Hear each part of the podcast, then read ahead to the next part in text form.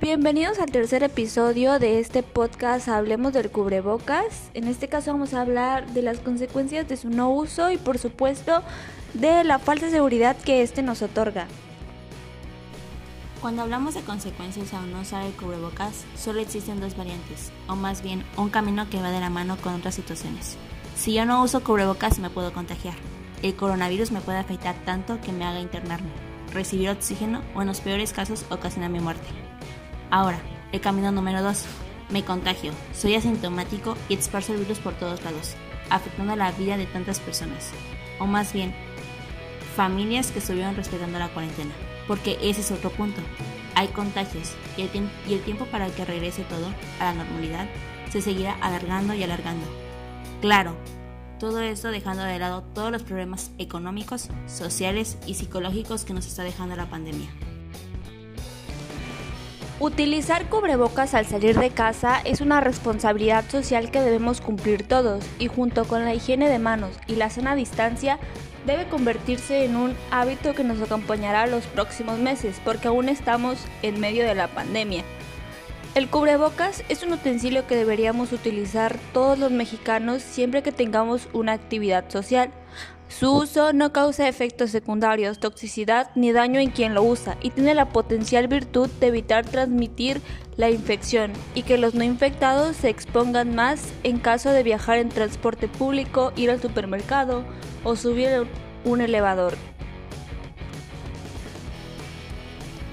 El otro lado de la moneda es que miles de personas en el mundo están usando tapabocas de distintos materiales y en forma inapropiada, a partir de recomendaciones tergiversadas.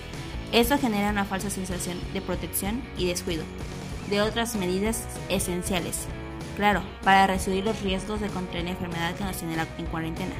Lo que nos lleva a preguntarnos, ¿el uso de la mascarilla podría estar creando consecuencias no deseadas?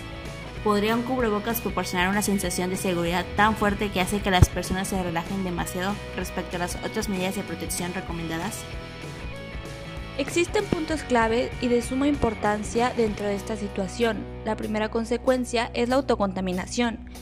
Y es que al tener un objeto extraño en la cara es más fácil que nos dé comezón, que nos rasquemos, que manipulemos de una forma inadecuada sus cubrebocas y que por lo tanto si yo no me lavo las manos de manera constante o lo hago de una manera inadecuada tengo el riesgo de contagiarme yo solo.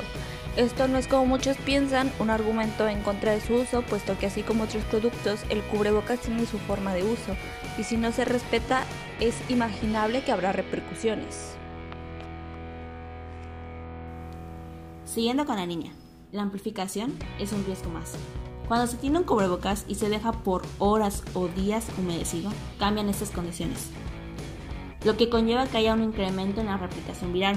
Si yo traigo el cubrebocas, si está húmedo y no me lo cambio, evidentemente en lugar de protegerme de otras partículas segregadas, yo me contagio y de esparciendo yo ese virus.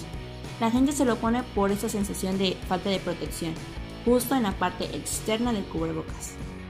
Resumiendo, su uso muchas veces nos puede generar una falsa sensación de seguridad y disminución de acciones críticas como sana distancia y el lavado de manos, y no hay nada más peligroso que sentirnos seguros con un elemento que no va solo, que no es 100% efectivo si no está acompañado de las otras acciones.